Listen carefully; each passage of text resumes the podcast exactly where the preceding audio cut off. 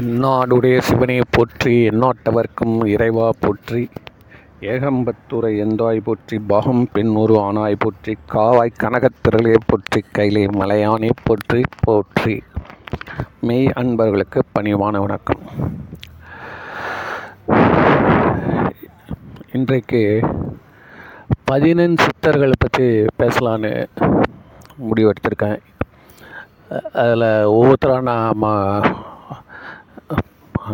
அவங்களுடைய அருள் உரைகளை நம்ம சிந்திக்கலாம். அவங்களுடைய அருள் வாழ்க்கையும் அருள் உரைகளையும் நம்ம சிந்திக்கலாம். இது ஏன் இப்படி திடீர்னு இங்கேருந்து அங்கே போகிறீங்கள என்ன என்ன விஷயம்னு கேட்டிங்கன்னா ஒரு நண்பர் ஒருத்தர் ஒரு இளைஞர் அவர் ரொம்ப விருப்பப்பட்டு கேட்டார். இந்த மாதிரி இந்த சித்தர்களை பற்றி கொஞ்சம் பேசுங்க ஐயா அப்படின்னு. சரி அவர் கேட்குறாருன்றதால நம்ம ஒன்று செஞ்சு வைப்போமே அப்படின்னு. அப்படின்னு நான் அதில் இப்போ இறங்குறப்ப நான் எனக்கு இதை பற்றி ஓரளவு தான் தெரியுமே தவிர இந்த சித்திரைகள் முறையில் வந்து நம்ம பெரும்பாலும் குடும்பத்தில் இருக்கிறவங்க இது நாள் வரைக்கும் யாரும் ரொம்ப போகிறது கிடையாது. ஏன் அப்படின்னீங்கன்னா ஃபர்ஸ்ட் ஆஃப் ஆல் வந்து அவங்க என்ன சொல்கிறான்றது சரியாக நம்மளால் புரிஞ்சிக்க முடியாது சார் அதான் மெயின் ப்ராப்ளம் அவங்க வந்து எல்லாமே என்கிரிப்டட் மெசேஜஸ் இல்லை ஒன்று வெளியில் ஒன்று சொல்லுவாங்க உள்ளுக்குள்ளார ஒன்று இருக்கும். இப்போ எப்படின்னா வந்து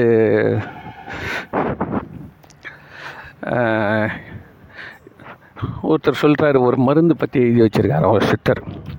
அவர் என்ன சொல்கிறாரு இரண்டு குரங்கு காலை ஒடிச்சு சாறு வச்சு சாப்பிட்டா இந்த நோய் போயிடுவோன்னு நம்ம என்ன பண்ணுவோம்? இதை பார்த்தோன்னே நம்மளுக்கு என்ன தோணும்? ஆமாம் அப்போது சொல்லி போயிருந்து ரெண்டு குரங்கு பிடிச்சின்னு வந்து என்ன அதில் உடச்சி போட்டோம்னா நம்மளுக்கு பிடிச்சிருக்க இந்த நோய் போயிடும்டா அப்படின்னு. அப்படின்னு. ஆனால் அதில் உண்மையிலே அதில் இருக்கவங்க ஆழங்கால் பட்டவங்களை போய் கேட்குறப்ப என்ன சொல்லுவாங்கன்னா முசு அப்படின்னா குரங்கு அப்படின்னு ஒரு அர்த்தம். ஸோ ரெண்டு வாட்டி முசு சொல்லு. அப்படி பார்த்தீங்கன்னா முசு முசு. முசு முசு கீரையை பறித்து வந்து நீ கஷாயம் வச்சு சாப்பிட்டா உனக்கு பிடிச்சிருக்கிற இந்த கை கால் வலி இந்த வேதனை எல்லாம் இந்த எலும்புகள் சம்மந்தமானதெல்லாம் சரியாயிடும் அப்படின்றத அவங்க பரிபாஷையாக சொல்லியிருப்பாங்களாம். இது டைரக்ட் மீனிங் வச்சா என்ன கதி ஆகுது? அதனால் இது அவங்களுடைய ஏன் அந்த மாதிரி என்கிரிப்டெலாம் வச்சுருக்குறாங்க? இது நம்ம உணரணும்ல. அவங்க முட்டாளாவாங்க. எதுக்கு அப்படி வச்சுருக்காங்க? அப்படின்னீங்கன்னா இது வந்து முறையான பயிற்சி இல்லாத கூட டக்குன்னு போய் புரிஞ்சு ஏதாவது ஒன்று பண்ணி ரியாக்ஷன் ஆகிடும் அது ரெண்டாவது கெட்டது கூட யூஸ் பண்ணுவாங்க. என்ன? நம்ம சொல்லியிருக்கிறதோடைய நோக்கமே என்னன்னா தேவைப்படுபவர்களுக்கு தேவைப்படும் நேரத்தில் தேவைப்படும் அளவுக்கு கொடுத்துட்டு அதோட அது வந்துடும் அதை நீ ஒரு வியாபாரமாக வச்சுக்க கூடாது. நீ அதை ஒரு வியாபாரமாக நீ அதை ஒரு தொண்டாக செய்யணும். அவன் ஏன் செஞ்சுட்டு போனான்? ஏன் சார் ஒருத்தன் மருந்து கண்டுபிடிச்சி வச்சுட்டு போகிறானே அவன் ஏன் செஞ்சான்? அவன் வந்து லூஸ் அவன் நீங்களாம் சம்பாதிக்கிறதுக்கு அவன் எழுதி வைக்கணுமா? இப்போ அதுதான் வந்து இன்டெலெக்சுவல் ப்ராப்பர்ட்டி ரைட்ஸுன்றான் இப்போ என்ன சொல்கிறான் ஃபாரின்லலாம் நாங்கள் எல்லாம் கண்டுபிடிச்சது தான் நீங்கள் யூஸ் பண்ணின்னு இருக்கீங்க. டிவி நாங்கள் கண்டுபிடிச்சோம் செல்ஃபோன் நாங்கள் கண்டுபிடிச்சோம் எல்லாம் நாங்கள் கண்டுபிடிச்சோம். நீ என்னடானா நீ பத்தாயிரம் ரூபாய்க்கு ஸ்மார்ட் டிவி தானே நீ பாட்டு வாங்கி வச்சுன்னா அனுபவிச்சுன்னு இருக்கீங்க அதை கண்டுபிடிச்ச எனக்கு ராயல்ட்டி உண்டா? இதுக்கு பதில் சொல்லு. அப்படின்றதால இன்டெலெக்சுவல் ப்ராப்பர்ட்டி ரைட்ஸ்னு கண்டு அதுதான் மாத்திரை மருந்துகள் எல்லாம் இப்போ பல கோடி ரூபாய்க்கு சமானம் சார் அந்த இன்டலெக்சுவல் ப்ராப்பர்ட்டி ரைட்ஸ் நம்மளாலாம் அதெல்லாம் அந்த அளவு அதை கண்டுபிடிக்கிறதுன்றதுக்கு மிகப்பெரும் ஆராய்ச்சி பண்ணியிருக்கணும் இல்லையா அவன்? அதனால் வந்து நம்ம இது வந்து அவங்க எது அவங்க என்ன எதிர்பார்க்குறாங்கன்னா மனித குலத்திற்கு நீ ஒரு உதவி செய்யறதுக்காக தான் இதெல்லாம் கண்டுபிடிச்சிருமே தவிர்த்து இதை நீ எந்த காலத்திலையும் இதை நீ ஒரு வியாபாரமாக உத்தியாக வச்சுக்கூடாது அல்லது மற்றவங்க அழிக்கிறதுக்காக பயன்படுத்தக்கூடாது. சார் ஒன்று வேணாம் சார். இந்த நம்ம சட்டை முனின்னு இருக்கார் சார்? அவர் ஏகப்பட்ட இது ரகசியங்களை எழுதி வச்சுருக்கார் சார். என்னன்னு கேட்டிங்கன்னா எப்படி தங்கம் செய்கிறது இரும்புலேருந்து அப்படின்னு. இந்த மருந்து இந்த மேட்ரு மட்டும் வெளியில் தெரிஞ்சுது வச்சுக்கோங்களேன். என்ன கெதி ஆகும்? நினச்சி பாருங்கள் எல்லாம் அதை கண்டுபிடிச்சவன் அதை செஞ்சு அப்போ நீ ஏன்டா அதை கண்டுபிடிச்ச? அது கண்டுபிடிக்கிறான் அவன் ஈஸியாக ஆக்கிறான் அவன் வந்து அந்த அந்த தங்கத்தை பின்னாடியே ஓடுறான். அதுலேயே அவன் அழிஞ்சிடான் இந்த தங்கத்தை இரும்பை தங்கமாக்கிறதுக்காக எவ்வளோ பேர் வாழ்க்கையில் இதெல்லாம் இந்த இதுதான். ஷேர் மார்க்கெட் தான். வேறு ஒன்றும் இல்லை ஒரு லிமிட்டாக இருந்தால் பரவாயில்ல சார் ஒரே நாளில் போட்டு ஒரே நாளில் எடுக்கணும்லாம் நினைக்கிறானுங்கள்ல இப்போ அவன் ஏன் கண்டுபிடிச்சான்? அவன் ஏன் கண்டுபிடிச்சான்னா ஒரு அவசரத்துக்கு சார் ஒரு அவசரத்துக்கு ஒரு ஊரில் ஒரு பஞ்சம் வருது. பஞ்சம் வருது வச்சுக்கோங்களேன். அந்த இரும்பு தங்கம்மாக்கி அந்த நேரத்தில் அவன் கொடுத்தானா வெளிநாட்டிலேருந்து வர பொருள்லாம் வந்து இறக்குமதி பண்ணுவான். நம்ம ஊரில் இப்போ நம்ம நாயன்மார்கள் என்ன பண்ணாங்க? பஞ்சம் வந்துச்சு. பஞ்சம் வந்தால் விற்கக்கூடிய க ஒரே பொருள் எது அக்செப்ட் பண்ணுவான்னு கேட்டிங்கன்னா தங்க இன்றைக்கி அதே தான் சார். இன்றைக்கி ஏன் நே- நேற்று தங்கம் மேலே கும்மன் அப்படியே ஏறினு எங்கே போயினுது? ஏன்டா இவ்வளோ ரேட்டு போகுது? என்னடா விஷயம்னு கேட்டிங்கன்னா மற்ற பொருளுக்கெல்லாம் மதிப்பு இல்லை. மற்ற பொருளுக்கெல்லாம் மதிப்பே கிடையாது.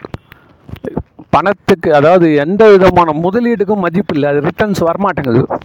அதுதான் பஞ்சம். அப்போ என்ன ஆகுது? யாருக்கிட்டேயுமே வந்து உரு கொடுத்து வைக்க முடியல பணத்தை. உடனே என்ன பண்ணுறான்னு கேட்டிங்கன்னா ஆஹ், தங்கமாக்கி வச்சுக்கிறான். ஏன்னா டாலர்களை வச்சா கூட மதிப்பு போயிடும். ரூபா வச்சிருந்தாலும் மதிப்பு போகுது. ஸோ என்ன பண்ணுறதுன்னு பார்த்து எல்லாம் என்ன பண்ணுறான் தங்கம் வாங்கி வச்சுக்கிறானுங்க. ஏன்னா தங்கம் என்றைக்குமே தங்கும். அதனால எல்லாரும் இன்றைக்கும் அது.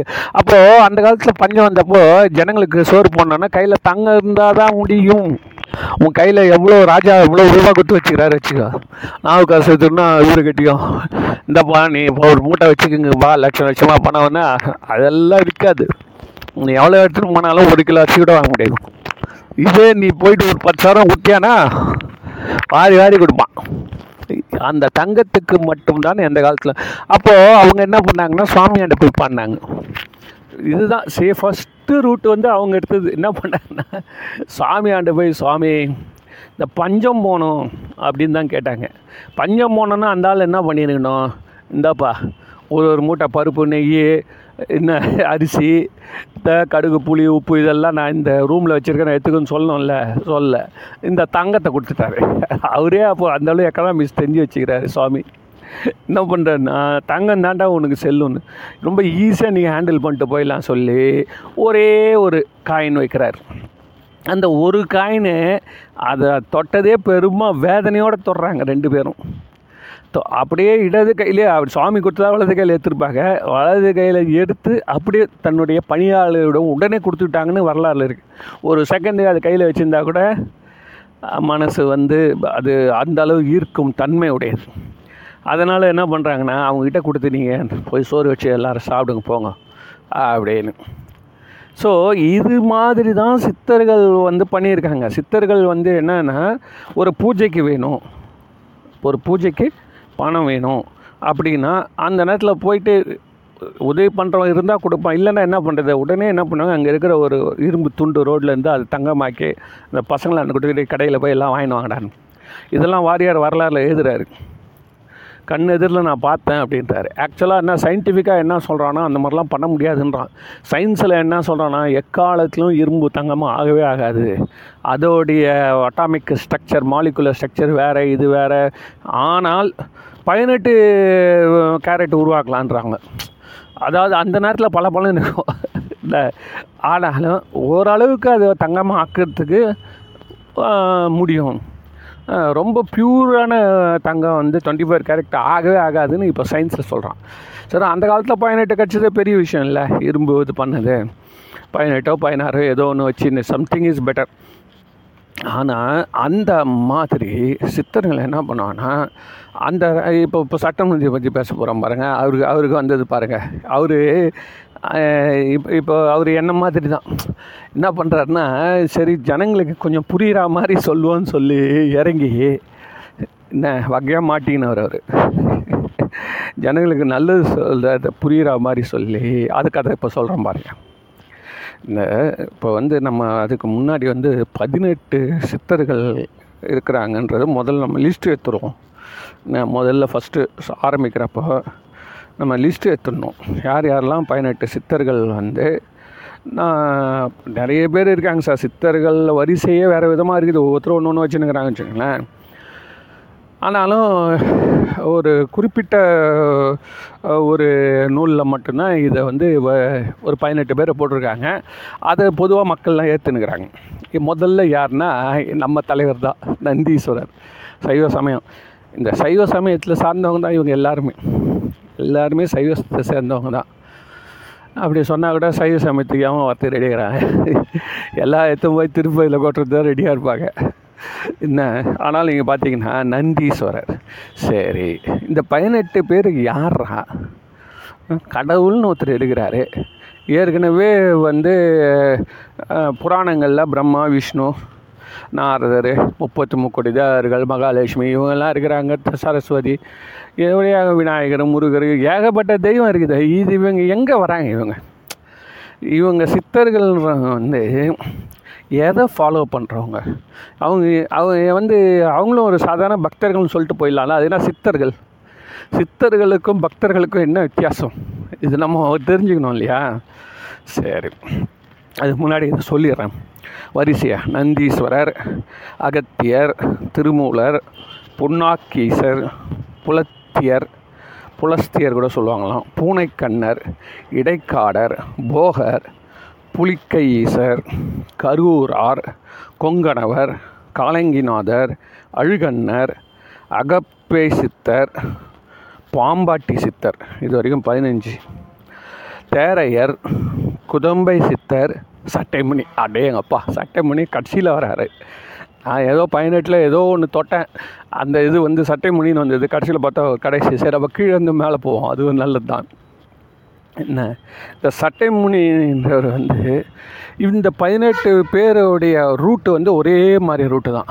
என்ன அப்படி கேட்டிங்கன்னா சிவபெருமானே வணங்குவாங்க. ஒன்று ரெண்டாவது உண்மைகளை போட்டு உடைப்பாங்க. உண்மைகளை வந்து கொஞ்சோண்டு சொன்னால் கூட ஷார்ப்பாக சொல்லுவான். கொஞ்சம் தான் சொல்லுவான். நிறையலாம் சொல்ல முடியாது. போ. எப்பவுமே மக்கள் மேலே வெளிப்புறத்தில் ஒரு கோவத்துலேயும் இருப்பாங்க. உள்ளுக்குள்ளார அருளோடு இருப்பாங்க. ஏன் அப்படின்னா இந்த பொதுமக்களுடைய வாழ்க்கை இப்படி கெட்டும்போதே இந்த மாதிரி நம்ம என்ன சொல்கிறது படிக்காத பசங்க இருக்கிற ஸ்கூலில் நல்ல வாத்தியாரை போட்டாங்க வச்சுக்கல ஒரு நல்லா படிச்சுட்டு நல்ல வாத்தியார் வந்திருக்கிறார். அவர் வந்து பசங்களை தேத்தி பெரிய பெரிய சயின்டிஸ்ட்டை உருவாகணும்னு பார்க்குறாரு இது வந்ததுங்க எல்லாம் இந்த பஸ்ஸு மேலே ஏறியும் போச்சுங்க பாரு. இப்போ கூட காமிச்சான். ஒரு பஸ்ஸு மேலே ஒரு ஐம்பது பசங்க ஏறின்னு நான் காலேஜில் கொண்டாடுறாங்க. இது மாதிரி கூட்டமாக இருக்குது. அவருக்கு எவ்வளோ ஒரு வெறுப்பில் இருக்கும். நான் எவ்வளோ படிச்சுட்டு எவ்வளோ இதை சொல்லித்தரேன்டா நம்மளால் அமெரிக்காக்காரனை ஜெயிக்க முடியும்டா. சார் இந்த ஜப்பான்காரங்களுடைய ஒரே ஒரு நம்பிக்கை என்ன கேட்டிங்கன்னா சயின்ஸில் அடிப்படையில் அது என்னன்னு கற்றுக்கிறதுக்குள்ளார ஜெர்மனி யூகே அமெரிக்காலாம் முன்னுக்கு போயிட்டான் சார். இவங்களால் இந்த அணுகுண்டு போட்டதுலேருந்து ஏகப்பட்ட அதுக்கு முன்னாடி இருந்தே இவங்களுக்கு ஒரு காலனிகள் மாதிரி தான் இருந்திருக்காங்க. இந்த ஆசிய கண்டம் முழுவதிலுமே யாருமே இந்த நவீன விஞ்ஞானத்தில் வந்து பெரும் ஆராய்ச்சி பண்ணி கண்டுபிடிக்கிறதுக்குள்ளே அவன் கண்டுபிடிச்சிட்டான் வெஸ்டர்ன். என்ன இப்போ தாமஸ் ஆல் அடிசன் எவ்வளோ கண்டுபிடிச்சார்? மைக்கேல் ஃபேர்டேன்றான் அவன்றான் இவன்றான் த எல்லாத்துக்கும் மேலே அந்த பென்சிலின் கண்டுபிடிச்சான்னுக்கிறான் இப்படி ஏகப்பட்டது வந்து அவனுங்க கண்டுபிடிச்சி அவனுங்க சயின்ஸில் ரொம்ப முன்னேறி போயிட்டே இருக்கிறானுங்க. நியூட்டன் தேரின்றான் ஐன்ஸ்டீன்றான் எல்லாம் பார்த்திங்கன்னா மேற்கத்திய நாடு. இப்போ நம்ம எப்படி விட்டோம்? ஒரு முந்நூறு வருஷம் விட்டுட்டோம்ல. இப்போ தானே தலை நிமிந்து வருது. ஏன் அப்படின்னு கேட்டிங்கன்னா லேட்டாக இருந்தாலும் லேட்டஸ்ட்டாக வரும்.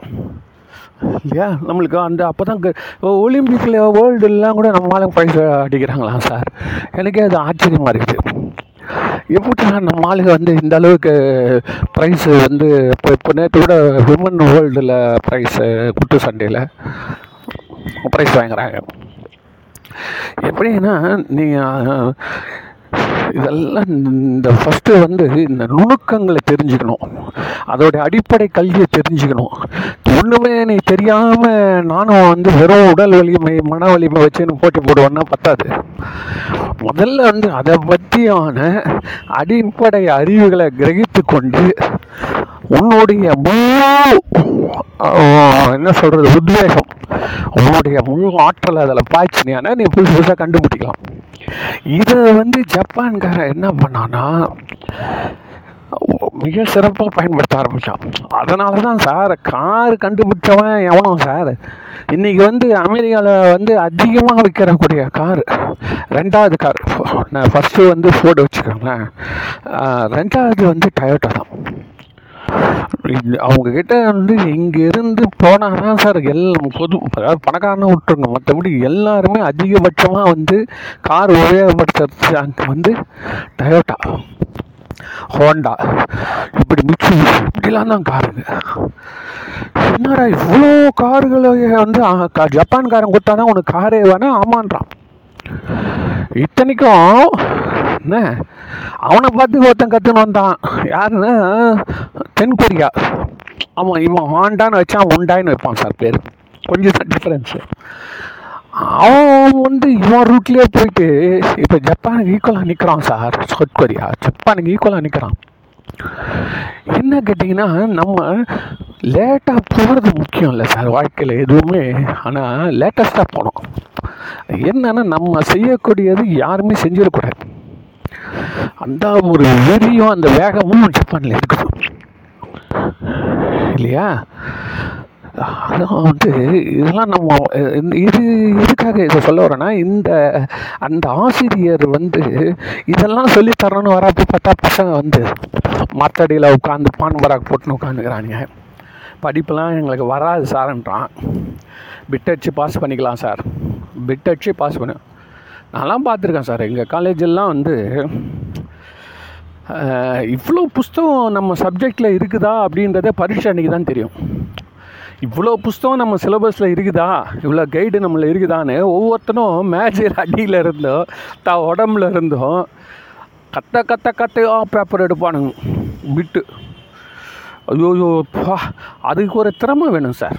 விட்டு அடிக்கிறது கூட ஒரு திறமை வேணும் அது. ஏன்னா எது எங்கே வச்சுருக்கேன்னு கரெக்டாக எடுக்கிறான் சார் ஒரு பரீட்சைக்கு கிளம்புறதுக்கு முன்னாடி அவங்க நீங்கள் பார்த்தீங்கன்னா இந்த கிரிக்கெட்டு வீரர்கள்லாம் போட்டுன்னு போவான்ல இந்த காலில் வந்து ஒரு என்னது பேடு என்ன கையில் க்ளவுஸு அதுக்கப்புறம் இந்த எல்போக்கு கார்டு தலையில் ஹெல்மெட் அதே மாதிரி உடம்பு ஃபுல்லாக பிட்டு பக்கம் பக்கம் பக்கமாக கீச்சு கீச்சு ரப்பர் பேண்ட் போட்டு எழுதி வச்சு அது எங்கெங்கே இருக்குதுன்றது அது ஒரு மனப்பாடம் பண்ணி வச்சுருப்பான் கரெக்டாக இந்த மூணாவது சாப்டரா இல்லை இடது காலில் ஷாக்ஸுக்கு உள்ளே வந்து எடு. எடுத்து வச்சு அட் அட் அட் அட் அட் அட்னு விட்டு. இப்போ இந்த மாதிரி பசங்க இருக்கிறப்போ இது நம்ம ஜப்பான் சவுத் கொரியான்னு பேசின்னு ஒரு ஒருத்தர் வராரு வச்சுக்க சார்ஜர் அப்போ உங்களை எல்லாம் நான் நல்லா டெவலப் பண்ணுறேன் வாங்க.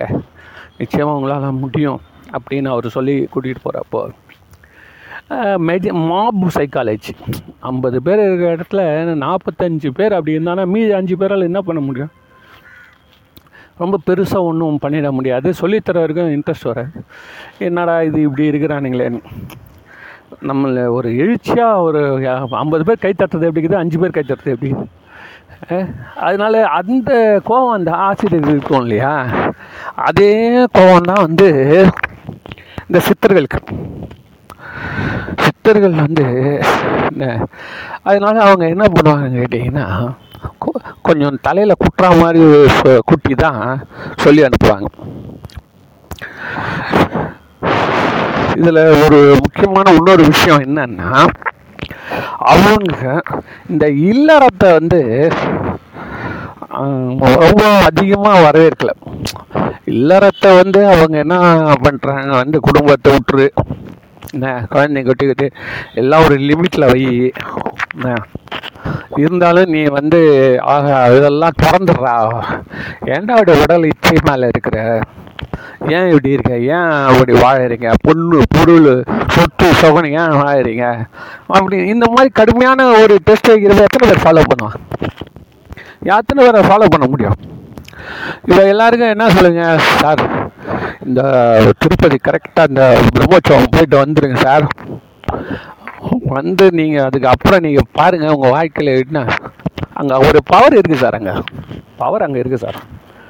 சிறுவாபுரி போய் சிறுவாபுரியில் போன வாரம் ஒரு பெரிய பிரச்சனை ஆயிடுச்சான் என்னன்னா ஜனங்க வந்து ராத்திரி ஒம்பது மணி வரைக்கும் கூட ஒரு நூறு பேர் நின்றுங்கிறான் பொழுது செவ்வாய்க்கிழமை. செவ்வாய்க்கிழமைனா நல்ல கூட்டம் போகும் பொழுது அவன் வந்து ஒரு வந்து ஐம்பது பேர் நூ இந்த நூறு பேர் நின்றுங்கிறான் இவங்களுக்கு டைம் ஆகிடுச்சு ஒம்பது மணின்னா இவன் கோயில் சாத்தணும். யாருக்கு? இவன் சிவாச்சாரியார் கோயில் நடத்துகிறவன் என்ன பண்ணான்னா கதவு சாத்த போகிறான் இது ஜனங்க நூறு பேர். நூறு பேர் செவ்வாய்க்கிழமை ராத்திரி ஒம்பது மணிக்கு சிட்டிக்கு அவுட்டரில் சரியான வயல்வெளி நடுவில் இருக்குது சார் அந்த கோயில். அதில் ராத்திரி ஒம்பது மணிக்கு வந்து தொங்கினுக்கிறான் நூறு பேர். சாமியை பார்த்தே ஆகணும். ஏன்னா நாளைக்கு அட்வான்ஸ் கொடுத்தாகணும். இல்லை இன்றைக்கி விட்டோம்னா அடுத்த வாரம். என்ன வந்து ஜனங்களை வந்து பிடிச்சி ஆட்டுதுன்னா இதெல்லாம் சொன்னால் தான் ஆன்மீகத்தில் இருப்பான். நீ அவங்ககிட்ட போயிட்டு வா வீடெல்லாம் கட்டி மாட்டிக்காத. குடும்பத்தெல்லாம் நீ ரொம்ப வந்து தோல்மல் துவைக்காத. ஆ முக்கியமான பாயிண்ட்டு அவங்கள என்னன்னு கேட்டிங்கன்னா கிட்டத்தட்ட வந்து அத்வைதம் பேசுகிற மாதிரி இருக்கும். உள்ளுக்குள்ளாரையே இறைவன் இருக்கான். இறைவன் கிட்ட அப்பா நீயே தான்பா உன் மூச்சு தான்பா இறைவன் அப்படின்னு ஒரு சித்தர் சொல்லுவார். சிவபெருமன் சிவம் தான் அவனுக்கு மூச்சாக இருக்குதுன்னுவான். அப்போ மூச்சு தான் சிவமா இல்லை நான் சிவமான்றதெல்லாம் கிட்டத்தட்ட ஓவர்லாப்பிங்காக இருக்கும். அவன் சொல்கிறது வந்து கிட்டத்தட்ட அப்படி வரும். ஆனால் இது இது இதை ஒத்துக்கிறதுக்கு ஒரு ஆள் மல்லாடுறான் சார். அகம் பிரம்மாஸ்மின்னு ஒரு கருத்து இருக்குது சார் என்னன்னு கேட்டிங்கன்னா மிகப்பெரிய ஒரு வாக்கியம் சார் என்ன வாக்கியம்னா என்னன்னு கேட்டிங்கன்னா இப்போ நம்ம வந்தே மாதரம் சொல்கிறலாம் அந்த மாதிரி ஒரு எழுச்சி கோஷம் வச்சுக்கோங்களேன். அவன் அகம் பிரம்மாஸ்மி அப்படின்னா நானே கடவுளாக இருக்கிறேன். அகம்னா நான் பிரம்மம் நான் கடவுளாகி இருக்கிறேன். அப்படின்றத என்றைக்கு அவன் கண்டுபிடிக்கிறானோ அப்போ தான் அவன் வந்து இந்த சம்சார பந்தத்துலேருந்து விடுபடுவான்றது வந்து வடமொழியில் சொல்லி வச்சுருக்காங்க. வேதத்தில் இருக்குதுன்றது அவங்க சொல்கிறாங்க அகம் பிரம்மாஸ்மி அப்படின்னு. இப்போ அவன் தெளிவாக சொல்லியிருக்கான். இதுக்கு இங்கே இருக்கிறவன் மாத்திரான் யார்? நம்ம பக்தியில் இங்கே பேசுகிறவன் அகம் பிரம்மாஸ்மினா என்னுள் சிவம் இருக்கிறார். என்னுள் சிவம் இருக்கிறார். அப்படின்னு மாத்திரான். அவன் என்ன சொல்கிறான்னா நீயே தான் சிவன்றான். சார் இதை இதை பளிச்சுன்னு சொன்னோம்னா நம்ம ஆளுக்கு கர்வம் வந்துடும் ஒரு ஒரு நடுக்கம் வருது சார். இங்கே இருக்கிறவன் அதை சொல்லவே தயங்குறான். இங்கே இதை மொழிபெயர்த்து சொல்கிறானே அவன் வந்து தயங்குறான். நான் தான் கடவுள்னு சொல்லிட்டு போயேன். அதை சொல்லுமா சொன்ன ஜனங்க யாரும் வந்து? நாங்களே இங்கே போய் எல்லாம் லாட்ரி அடிச்சுட்டு இருக்கிறோம். நான் கடவுளா? நான் கடவுள்லாம் எங்கே எனக்கு என்ன பவர் இது காட்டு பார்க்கலாம். பின் நம்பர் சொல்லாமல் பணம் வெளில வருதா பார்க்கலாம் பார்க்கலாம். இல்லை என்ன பின் நம்பர் அவன் போட்டானே அதுக்கு. எனக்கு பின் நம்பர் தெரியணும். பின் நம்பர் எனக்கு தெரிஞ்சிருமா? நான் பணம் எடுத்துக்க முடியுமான்னு. இப்படிலாம் மனசு ஓடும். அவன் என்ன சொல்கிறான்னா நானே கடவுள்ன்றது அவன் என்ன சொல்கிறான்னா ஒரு நிலையில் நம்ம ஆன்மா வந்து அப்படியே விரிஞ்சு பிரம்மம் ஆகிடும் அப்படின்றது அவன் அவன் சத் அவன் என்ன சொல்கிறான்னா கடவுள்னு ஒரு பொருள்ன்றது வந்து உயிர்ன்ற ஒரு பொருள் ரெண்டு பொருள் கிடையாது. மொத்தமே பிரம்மம் தான் அதனால் நானும் பிரம்மம் தான் அப்படின்றது அவங்க க்ளீனாக சொல்கிறாங்க இதை இப்போ கூட ஒருத்தர் சொற்பொழியில் பேசுகிறார் அப்படியே மாற்றி பேசுகிறார் அப்படி சைவ சித்தாந்தத்தை எடுத்து வச்சுக்கிறார் என் உள்ள பதி இருக்கிறான். அதனால் அப்போ நான் வேறு பதி வேறு. நான் பசு. அவர் பதின்றது சைவ சித்தாந்தம். அதை எடுத்து இவர் எடுத்து வச்சுக்கிறார். ஓ அவன் என்ன சொன்னானோ அதை சொல்லு. இப்போ சித்தர்களில் பார்த்தீங்கன்னா அவன் தைரியமாக சொல்கிறான் சார். அதுதான் அவங்களுக்கு வந்து ரொம்ப எடுபடாமல் போனது காரணமே. என்னன்னு கேட்டிங்கன்னா ரொம்ப பேரால் அதை வந்து உள்வாங்கிக்க முடியாது. அவன் என்ன சொல்கிறான்னா இந்த வாசி யோகம் பண்ணு இந்த மாதிரி சுழுமுனைகளை நில்லு அப்போ உனக்கு தெரியும். நீயே கடவுள்ன்றது உனக்கு தெரியும். அப்படின்னு கிட்டத்தட்ட அதே கருத்து தான் அதாவது கடவுளே மனுஷன் இருக்கிறாருன்ற மாதிரி அவங்க சொல்கிறத இவர் என்ன சொல்கிறாருன்னா நீயே கடவுள் ஆயிடலாம் நம்மளே வந்து எல்லா விதமான வந்து சிவனாகலாமே. நம்மளே சிவனாயிடலாம் அப்படிலாம் வருது. பல இடங்களில் வருது. அதனால் இது வந்து சித்தாந்தத்துக்கு நம்மளுக்கு அதாவது என்னென்னா நம்ம எப்பவுமே கடவுளை கும்பிட்டு பழக்கப்பட்டவங்க. நம்ம அவன் நம்மக்கிட்ட போயிட்டு நீயே கடவுள் ஆகிடுவப்பா அப்படின்னு சொன்னால் நம்மளால் அதை தாங்கிக்க முடியல. நம்மளால் நம்ம என்ன சொல்கிறோன்னா நம்பவே முடியல அது. அதை நம்ப முடியல. அந்த அந்த கோட்பாடை நம்மளால் ஒத்துக்க முடியாது. இதனாலேயே வந்து என்ன ஆகுது கேட்டிங்கன்னா இந்த சித்தர்கள் வழிபாடில் வந்து அவங்க சொல்கிறத புரிஞ்சு அவங்க லைனில் போய் அவங்க சொல்கிறபடி பயிற்சி பண்ணி அவங்க மூச்சு பயிற்சி வாசி யோகம் அடக்கம் ஒடுக்கம் இந்த மாதிரி இல்லறத்துல இருந்து எல்லாத்துலேயும் பற்று விட்டுதல் கடும் முயற்சிகள்லாம் பண்ணி வர்றதுன்றது எல்லாராலையும் முடியாதால் சித்தர்கள் வந்து அந்த அளவுக்கு அவங்க பிரபலம் படல. ஆனாலும் வந்து அவன் சொன்னதில் சில உண்மைகள்லாம் இருக்குது குடும்பத்தை இப்போ மனிதர்களுடைய பொய்யான வாழ்க்கை அவன் கண்டிக்கிறது வந்து சில இடங்களெல்லாம் நல்லா நச்சுன்னு இருக்கும். பளிச்சுன்னு இருக்கும். அதான்டா நீ அப்படின்னு. காயமே இது பொய்யடா காற்றடைத்தது ஒரு பையடா. இது உண்மை தானே இது உண்மை தானே எவ்வளோ எவ்வளோ ஒரு டைரெக்டாக சொல்கிறானுங்க சரி. அப்போ இப்போ எதுக்கு சித்தர் பற்றி பேசு? அப்படி அவங்க தான் எல்லாம் ஃபெயில் ஆகிட்டாங்க போயிட்டாங்கன்றீங்களே அவங்களுடைய கோர்ஸ் தான் ரொம்ப எடுப்பல்லன்ட்டிங்களே அப்புறம் எதுக்குன்னா இப்போ சித்தர்களை பற்றிய வழிபாடு பெருகி இருக்குது. நிறைய இடங்களில் வந்து எல்லா கோயிலுமே கூடவே ஒரு சித்தரை ஒரு ஒன்று வச்சுக்கிறான். வச்சிக்கினா தான் அவனுக்கு கொஞ்சம் வியாபாரம் ஓடுது. அவனுக்கு ஜனங்க வர்றாங்க. ஒரு இந்த சித்தர் வந்து சில என்ன சொல்கிறாரு தோஷங்கள்லாம் நீக்குவார். ஆ எல்லாத்துக்கும் மேலே ஜீவ சமாதி அந்த ஜீவ சமாதியில் வந்து அந்த இடத்துல தான் வைஃபை நிறைய கிடைக்குது. ஜீவ சமாதி அப்படியே நம்ம போய் உட்காந்தோம்னா நம்ம மனம் ஒன்றி நம்ம இறைவனுடைய அருளை பெற்றுடலாம். இப்படி ஒரு குரூப்னாலையும் ரெண்டாவது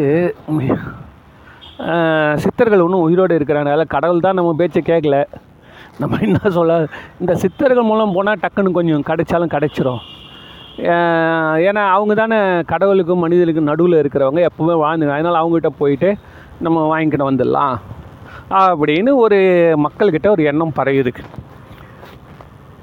இது வந்து ஆரம்ப நிலையில் இது ஒரு ஒரு உற்சாகத்தை தரும் அதை வந்து ஆனால் சித்தர்கள் விரும்ப மாட்டாங்க சித்தர்கள் ஒரு பையன் ஒருத்தர் வந்து நல்லா படித்து பெரிய சயின்டிஸ்டாக தன்னை மாதிரி வரணும்னு ஒருத்தர் விரும்புவாரா இல்லை ஒரே ஒரு கேள்விக்கு மட்டும் ஆன்சர் எழுதி கொடுத்துருங்க சார் நான் போய் படிச்சுட்டு அதோட வேலைக்கு போயிடுறேன் இந்த பக்கம் நான் வரவே மாட்டேன்னு சொல்கிறது ஒருத்தர் வாத்தியார் விரும்புவாரா சயின்ஸ் வாத்தியார் என்ன விரும்புவார் சார்? தன் ப தங்கிட்ட இருக்கிற பையன் பல புஸ்தகங்களை படித்து பல என்ன சொல்ல ஜேர்னல்ஸை படித்து பல விதமான நல்ல ம- ஆக்கப்பூர்வமான கேள்விகளை கேட்டு மக்களுக்கு மேலும் மேலும் நன்மை செய்கிற அளவு வருவானா?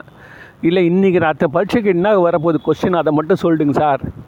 அப்படி சொல்லி அதில் இருக்கக்கூடிய எக்ஸாமினேஷன் பாயிண்ட் ஆஃப் வியூவில் சில முக்கியமான வார்த்தைகளை சொல்லுங்கள் அப்படின்னு சொல்கிறது கேட்பாடா? கேட்டால் அவருக்கு பிடிக்குமா? இதுதான் இப்போ நடக்குது. அதனால் இப்போ இதனால் யாரையும் டிஸ்கரேஜ் பண்ணுற மாதிரி இல்லை. என்னென்னா போகலாம் அவர்களோ அவர்களுடைய சாநித்தியத்தை நம்ம பெறலாம். திரு சித்தர்கள் வழிபாடு பண்ணலாம். சார் சித்தர்களுடைய அந்த ஜீவசமாதியில் இருந்து பண்ணி எல்லா அருள்களையும் பெற்றுக்கலாம். நம்மளுடைய நோக்கம் என்னவாக இருக்கணும் அப்படின்னா உயர்ந்த நோக்கமாக இருக்கணும். அதுதான் நான் சொல்ல வரேன். ஏதோ அவங்க ஒன்று ஒரு அருள் புரிஞ்சிட்டாங்க அப்படின்றதால அவங்கள நம்ம வந்து அதுக்கு மட்டும் எக்ஸாமுக்கு மட்டும் பாஸ் பண்ணுற வாத்தியார் மாதிரி வச்சுக்கூடாது. இல்லையா? உங்களுக்கு லைஃப்பில் நீங்களாகவே ஒரு பெரும் போ பதவியும் ஆராய்ச்சி அறிவும் பெறணுன்றது தான் அவங்க விரும்புகிறாங்கன்றதால நம்முடைய நோக்கம் உயர் நோக்கமாக இருக்கணும். இல்லையா? அதுக்கு தான் இது சொல்கிறேன் சரி. இப்போ நம்ம சட்டை முனிக்கு வருவோம். இந்த சட்டை முனியோடைய வரலாறு என்னன்றது நான் சொல்கிறேன்